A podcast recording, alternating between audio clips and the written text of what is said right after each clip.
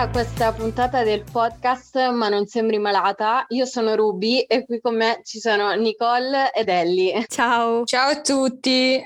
Questa sarà una puntata un po' particolare perché sto realizzando un progetto di cui per ora non spoilerò nulla e ho chiesto a Elle e Nicole di aiutarmi e quindi faremo questa puntata come un po' al contrario, ovvero sarò io a intervistare loro e quindi rendendole protagoniste della puntata. Tanta roba, tanta roba.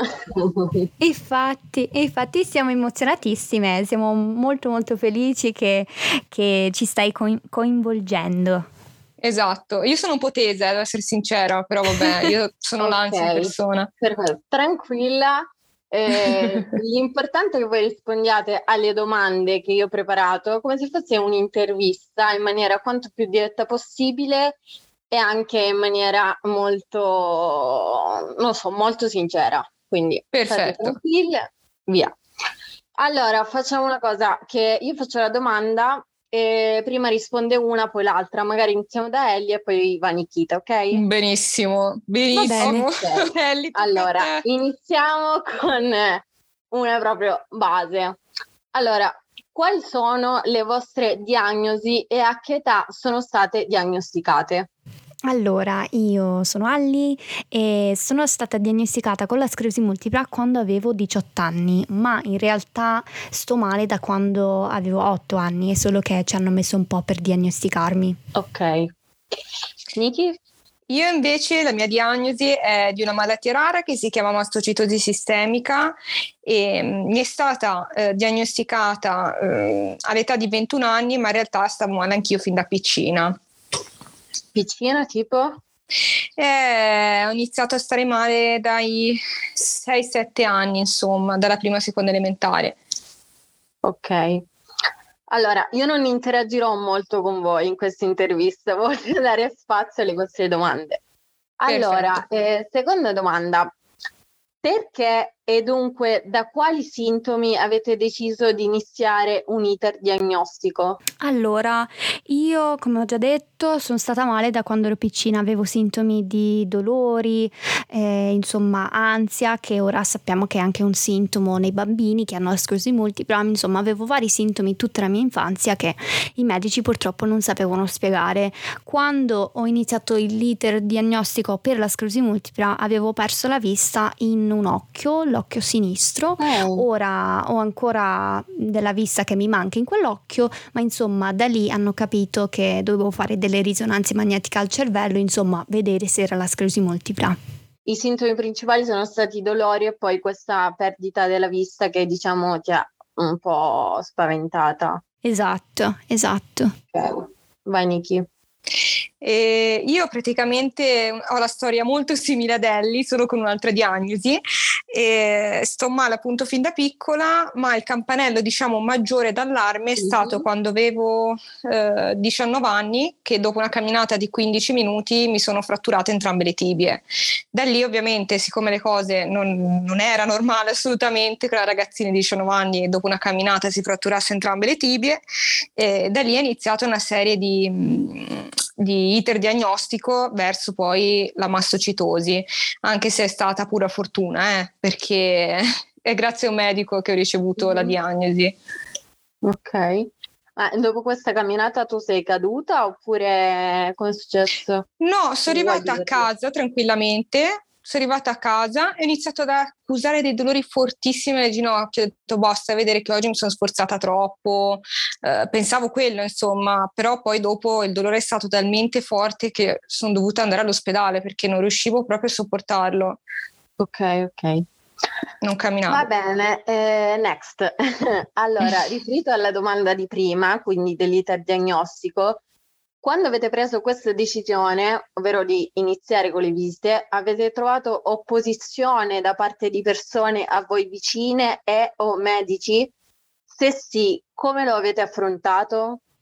Insomma, quando ero piccolina era, erano i miei genitori a di- dire che dovevo comunque iniziare un iter diagnostico, quindi sceglievano tutto loro. Quando poi dovevo iniziare l'iter diagnostico da capo, insomma, eh, per la sclerosi multipla, dovevo, avevo 18 anni, quindi mi toccava prendere decisioni che prima non dovevo, sai, fare e comunque c'era opposizione da me stessa, cioè io non volevo avevo passato un'infanzia, si può dire abbastanza eh, traumatizzante perché c'erano tanti medici che dicevano no ma non hai niente, ehm, è solo ansia, fai finta, quindi c'era opposizione da parte mia ed erano i miei a dire no no questo lo devi fare.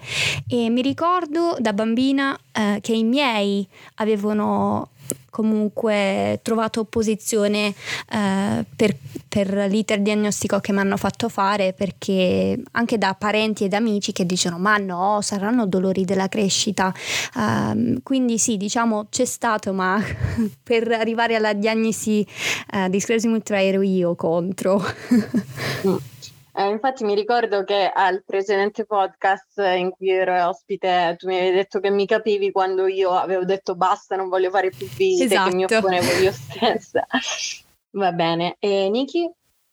Io sì, ho trovato posizione sia da parte di persone a me vicine che eh, da parte di alcuni medici.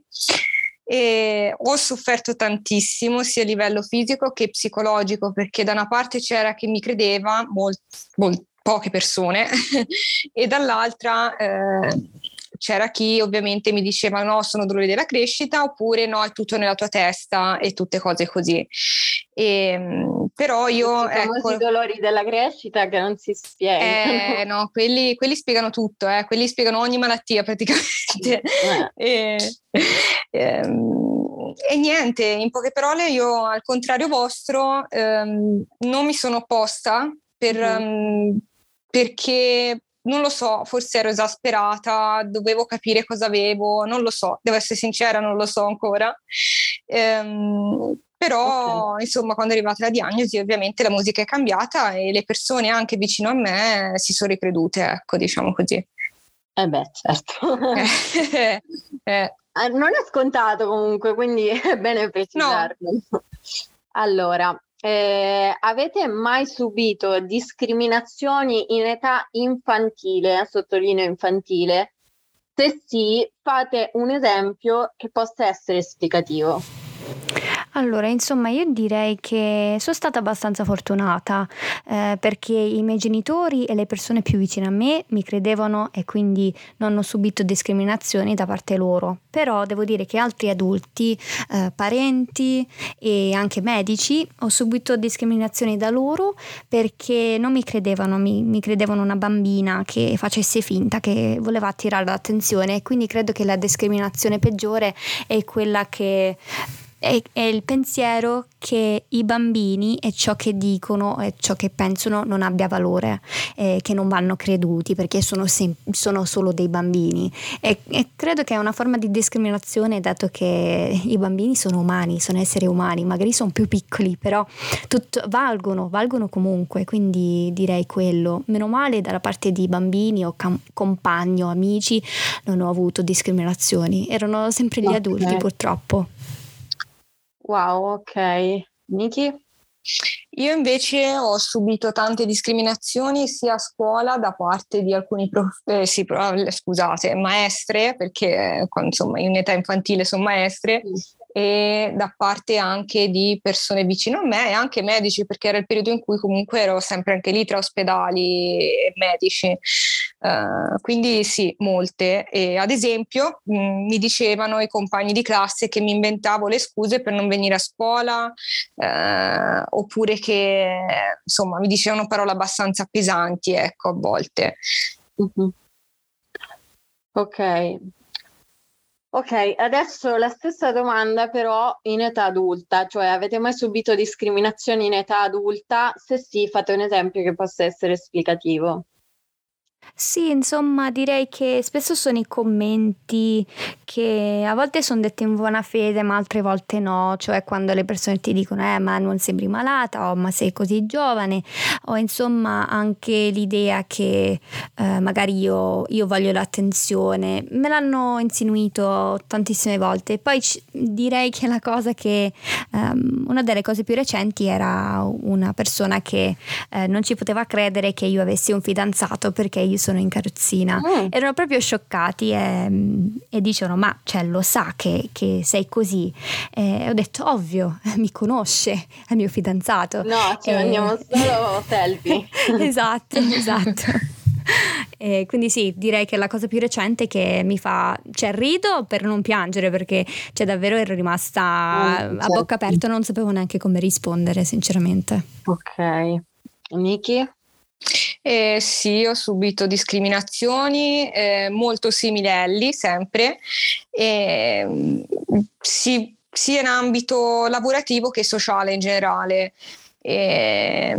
insomma, eh, diciamo che le discriminazioni prevalentemente sono eh, sul discorso magari che ehm, spesso mi dicevano prima che avessi la sedia o il bastone, eh, mi dicevano che eh, non sembravo malata, eh, però come ha detto Ellie c'è chi lo dice in buona fede, a volte invece lo dice, lo dice proprio per sminuire no? Mm-hmm, certo. e, e, queste persone dicevano proprio per sminuire dicendo che in poche parole ingro- in, ingrossavo il tutto perché comunque io mi truccavo, uscivo vestita bene, tutte cose così, no? Mentre in realtà stavo davvero molto male, tanto che proprio il giorno dopo che mi è stato detto questo sono finita ricoverata all'ospedale d'urgenza. No. Quindi sì. C'è un esempio che riesci a fare o Ah sì, per esempio quando mi hanno detto che loro vorrebbero essere al posto mio, stare a casa tutto il giorno e prendere la pensione di, di, di invalidità. Sì, ah, ah. sì eh, però se, se, insomma, se vogliono farlo che si prendano anche la mia malattia e tutto ciò che presta, nel senso se poi mi dessero la loro vita va bene. Esatto. Eh. Vabbè, andiamo avanti. Al solito ridiamo per non piangere, per non essere aggressive anche direi. Eh, anche. verbalmente ovviamente.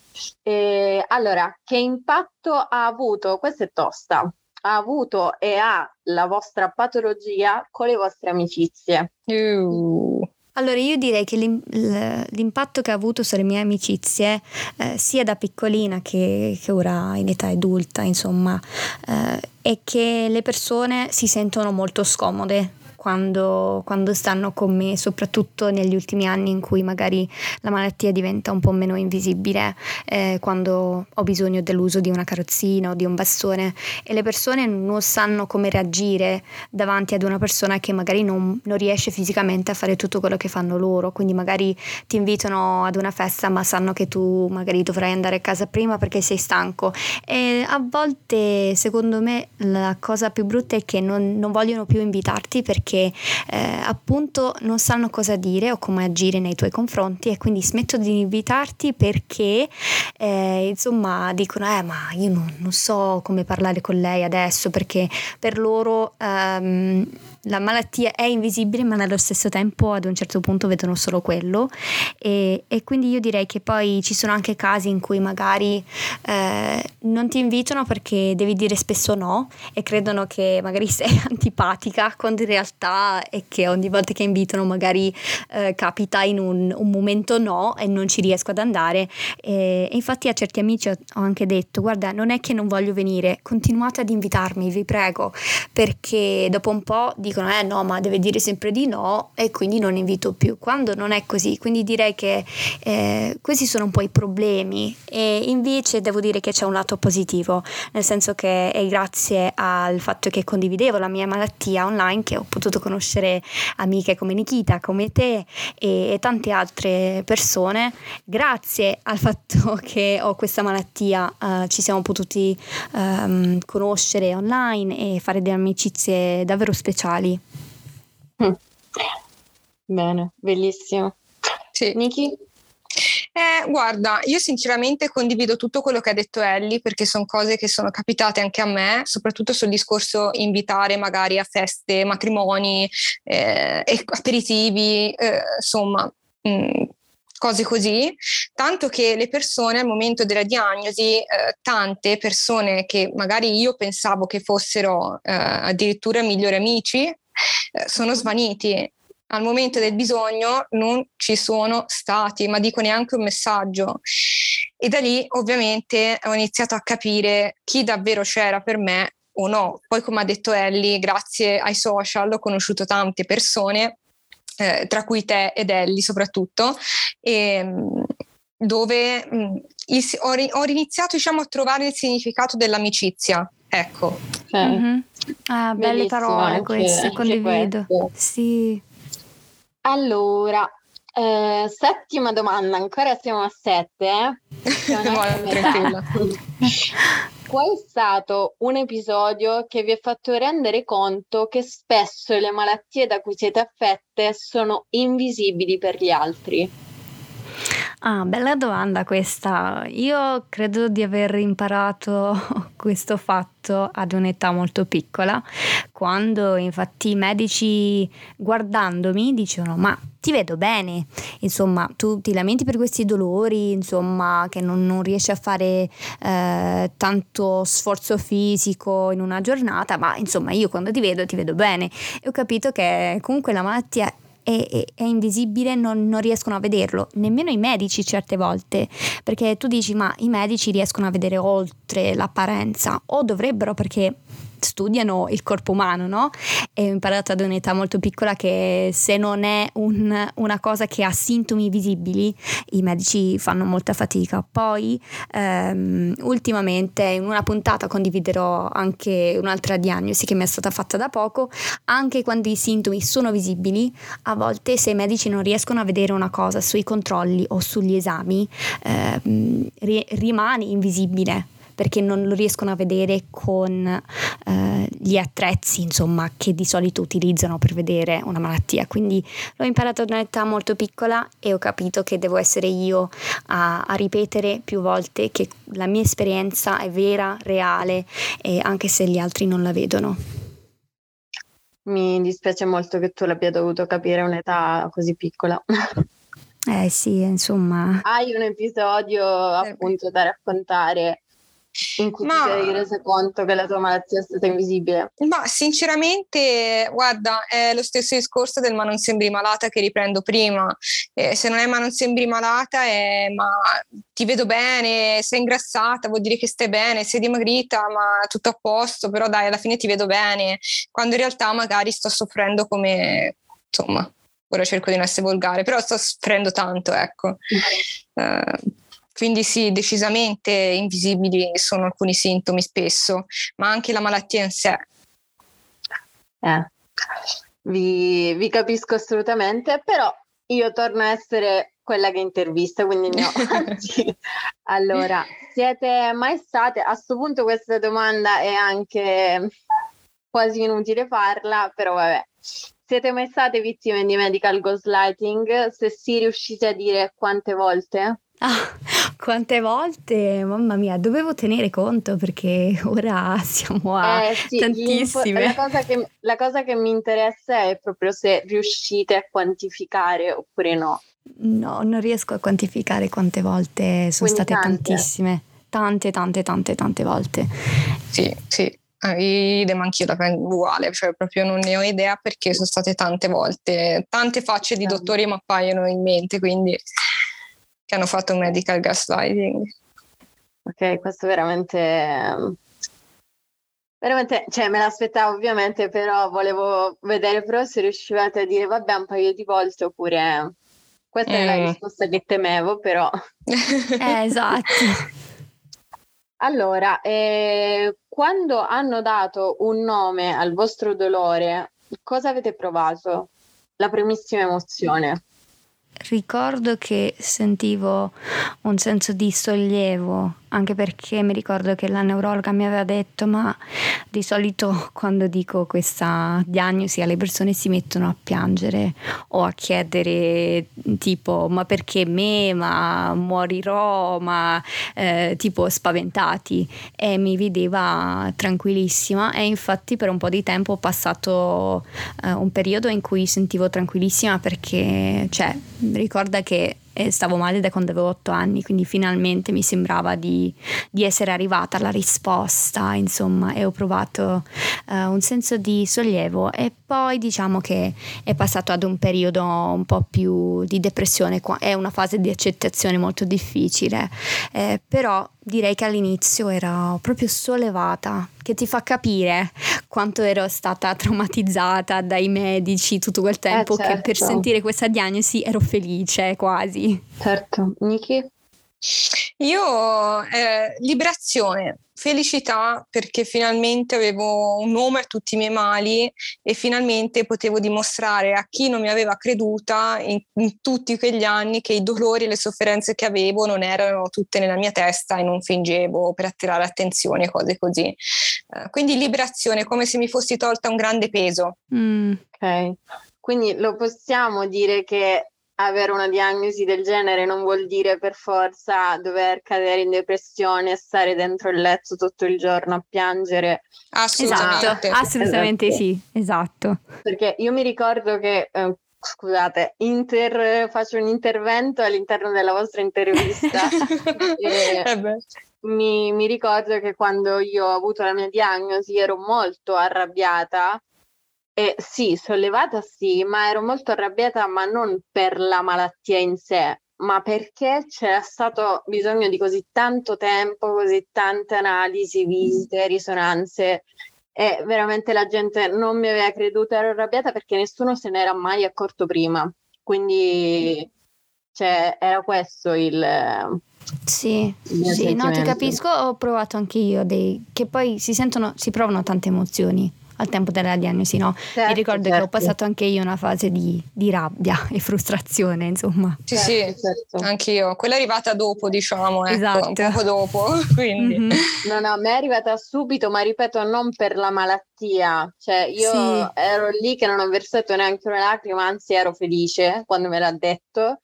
Eh. Però proprio per eh, arrivata a casa arrabbiatissima perché ho detto ma in vent'anni nessuno se n'era accorto. Vabbè. Eh, ci credo. Comunque, allora, eh, ricollegandoci sempre a questa domanda, quindi inizialmente appena avete scoperto la diagnosi, vi siete chiuse in voi stesse o avete cercato di condividere con gli altri già da subito? Allora, questa è una bella domanda perché eh, tutti e due, insomma, con gli amici e parenti ho voluto condividere la diagnosi quasi da subito perché mi sentivo felice perché c'erano tante persone che non mi avevano creduta e tante persone che magari mi credevano ma c'era qualche dubbio, eh sì, lo so che stai male e finalmente avevo un nome e quando lo, lo raccontavo ai parenti, agli amici, eh, eccetera, mi sentivo molto liberata, ho detto, eh, vedete che non stavo facendo finta tutto questo tempo, che non, non volevo attenzione, che veramente stavo male. E, e insomma, però condividere con tutti quanti, tipo sui social, non l'ho voluto fare. Eh, mi sono chiusa lì. Ok. Niki? Eh, io invece subito, proprio lo stesso giorno, vi ho spalmato sui social in modo che vedessero tutte le persone che mi conoscevano eh, tu, la diagnosi. Eh, wow. Sì, sì, sì, mi hanno detto basta, Coraggiosa. via, esplodo direttamente invece di stare a scrivere uno uno, no, no, spalmo sui social. E, mm, e, insomma, da lì poi è partito il mio percorso, diciamo, di, di con, non so come chiamarlo, diario della mia malattia su Instagram, mm-hmm. Facebook, ma Facebook per, per, i parenti, eh, quindi ecco, su Instagram, diciamo. Ecco, brava. Che ci tengo e... a dire, ha dato coraggio a me per poi condividere anche io sui social. Cioè, lei condividendo la sua storia mi ha dato proprio una bella spinta. Eh, infatti, la prossima domanda oh. è molto carina e potete qui rispondere una delle due interagite. Come vi siete conosciute? Ah, eh, bella storia. Io dico una frase, praticamente ho stalkerato Ellie, poverina, all'inizio su Instagram. Vai Ellie, dai, vai tu perché alla fine... Sì, no, insomma io avevo cominciato da poco a condividere la mia storia sui social della sclerosi multipla, no? In un account anonimo che non ho più perché ora non ho più timore, non ho più dubbi o paure okay. di condividerlo, ma insomma lei mi scriveva spesso in DM dicendo ma come stai, come va se non vedevo un aggiornamento? Diceva ma come stai? E io non so, tante persone magari te lo dicono, anche sui social ti capita quello lì che ti scrive di continuo, ma come stai? E, e dicevo, oh, ma e sarà, si annoia quella persona. Invece che lei, quando lo diceva, ci credevo, ho detto, ma secondo me lei vuole davvero sapere come sto. E da lì abbiamo iniziato a parlare quasi tutti i giorni e, e così. Un'amicizia sì. eh, vera eh, partita da un posto virtuale. Esatto, concordo pienamente. Poi si è stretta una bella amicizia, davvero. Esatto, sì. Che cuore, Nicole, che la cercavi sempre. Infatti, è dolcissima lei. Allora, mm. adesso la domanda boom. Cosa sì? vi ha spinte a creare la pagina di sensibilizzazione Ma non sembri malata a parlare di voi stesse e della convivenza con la malattia? Eh, allora, per me eh, sono state di aiuto tante persone che condividevano le loro esper- esperienze online, Nikita inclusa, e che condividevano le loro esperienze e mi sentivo sempre meno sola. E per me adesso e anche prima condividere la mia storia la condivido con la speranza di dare coraggio e speranza a qualcun altro, anche se non, non ne arrivano mai a voler condividere la propria storia con tutti, almeno se si sentono eh, meno, meno, soli nelle loro vite di ogni giorno, sapendo che c'è qualcuno che comunque eh, capisce ciò che passano, eh, per me è questo il mio scopo, insomma. Mm-hmm. Ok. Io invece ehm, diciamo che inizialmente, eh, appena ho ricevuto la diagnosi, una delle prime cose che ho fatto era cercare l'hashtag con il nome della mia malattia su Instagram okay. perché volevo leggere alcune testimonianze, eh, se c'erano altre persone come me cosa avevano vissuto, tutte cose così, no? E ho trovato davvero poche, poche persone mm. che ne mm. parlavano. Uh-huh. E ho detto, ma perché non lo, io non inizio a raccontare un po' della mia esperienza, magari di tutti anche i pregiudizi che ho avuto eh, prima della malattia e durante, insomma. E quindi da lì poi ho detto, ma sì, dai, iniziamo questa avventura sui social e per far sentire anche meno solo le persone, come ha detto Ellie. Mm-hmm. Eh, sì. Perché penso che comunque eh, anche solo una storia di qualcuno che magari è affetto da una malattia, da una disabilità oppure altre cose, eh, possa aiutare, possa mm-hmm. aiutare. Certo. Sì, proprio così.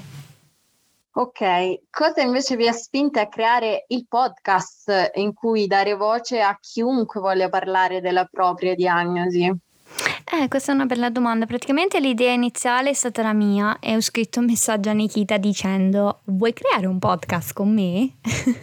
in cui si parla di, delle nostre esperienze vissute con malattie invisibili e invitiamo anche gli altri. Eh, però devo dire che non ci aspettavamo così tante persone, perché ci siamo no. dette all'inizio, allora lo facciamo anche se ascolta solo una persona e, e quindi abbiamo continuato e continuato. Non potevamo im- immaginare tutte le persone che avrebbero voluto venire in puntata a raccontare la propria storia, eh, che si sarebbe sentiti mh, mm, così inclusi, così felici di avere l- questa comunità che praticamente è cresciuta da sola. Eh, tu Nikita, cosa, cosa, eh, cosa vorresti concordo, aggiungere? Concordo Concordo pienamente, in poche parole ci siamo dette ma perché non, non, non creiamo uno spazio eh, dove possono parlare tutti, perché tutti hanno il diritto di raccontare la propria storia, no? Mm. E, e, da lì poi è partito tutto, sì, tutto esatto. quanto, appunto non pensavamo, cioè almeno io inizialmente avevo un'ansia pazzesca perché io, io non sono troppo brava, eh, sono più brava a scrivere, ecco, diciamo così. Eh, però dopo si è rivelato davvero anche terapeutico, quindi Vero. Bene. Anche per gli altri, secondo me, a volte ce lo dicono. Sì, sì. sì poi sì. coraggio attira coraggio, cioè nel senso io anche io stessa sentendo il podcast di una ragazza che si racconta, dico vabbè dai, ma quasi quasi lo faccio anch'io e credo che poi sia un giro che molte persone sentono e quindi anche loro vogliono parlarne. Eh, è una cosa infatti che io non me l'aspettavo, Neanche per esempio io. questo. Non me l'aspettavo perché davvero siamo partite che non ci aspettavamo niente e forse è stato quello il bello, penso. Esatto, esatto, la sorpresa. Ok, allora avete tratto beneficio dall'esporvi sui social? Se sì, in cosa lo notate? Proprio nella vita quotidiana? Allora, io direi che eh, mi... il beneficio, vabbè, sono le amicizie che si sono formate, okay. che, che, ho fatto.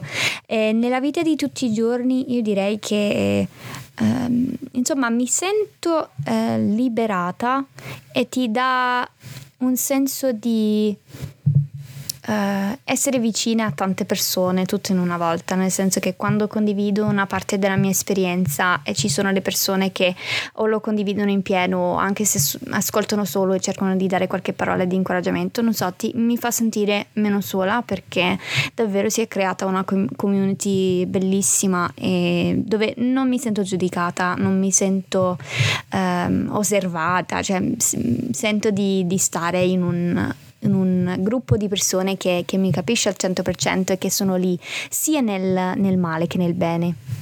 Mm-hmm.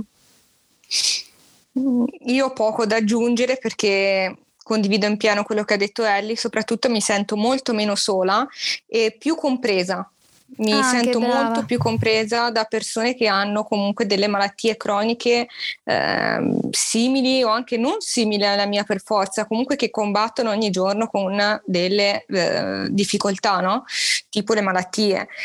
Quindi molto meno sola e ogni persona che ho conosciuto ha aggiunto un pochino al mio bagaglio di vita, se posso dire, no? E, e mi ha fatto anche riflettere su tante cose, ecco, che è un grosso beneficio, penso. Ok. Allora, ultime due domande. Cosa direste a chi conosce le malattie invisibili ma ne ignora e svaluta l'importanza? Oh, io, io, io. Oh, però, eh, questa è una, una domanda tosta. Allora, Vado io? Sì, vai sì, prima sì, tu. Vai. Ehm, prima ascoltate, imparate e aiutate, non giudicate. Io mi sento di dire questo. Belle parole. Okay. Concordo pienamente. Proprio secca e, e, e Sì, sì, sì. No, no, bello perché sì, esatto, perché secondo me mh, mm, sono, so, è l'unica risposta che si può dare, sinceramente. Hanno, sì, hanno i prosciutti davanti agli occhi, vabbè. Esatto. E cosa, e invece direste, e cosa invece direste a chi non conosce proprio questa realtà? Cioè a chi non ha idea che esistono malattie invisibili, che è spesso il motivo di molte discriminazioni? Mm-hmm. Uh, io direi semplicemente che ogni tanto fa bene mettersi nei panni degli altri e, e cercare di capire quali, realtà, quali altre realtà ci sono oltre la propria. Ecco, mi sentirei di dire questo. Grande, grandissima! esatto, ci eh, vuole cazzo, empatia. In poche parole ci Brava. vuole empatia. Esatto, esatto.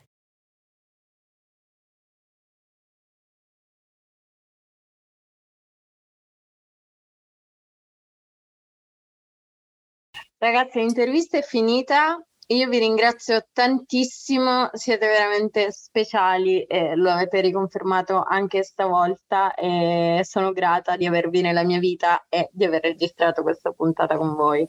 Noi siamo felicissime. Esatto, grazie di cuore Ruby, come al solito che, che dico, grazie davvero. È stato un piacere. Sì, sì, è stato un piacere e mi ha fatto anche bene. Mm-mm, anche a me. Sono contenta di questo. Ok, trovate sia Ellie che Nikita su Instagram con i nomi.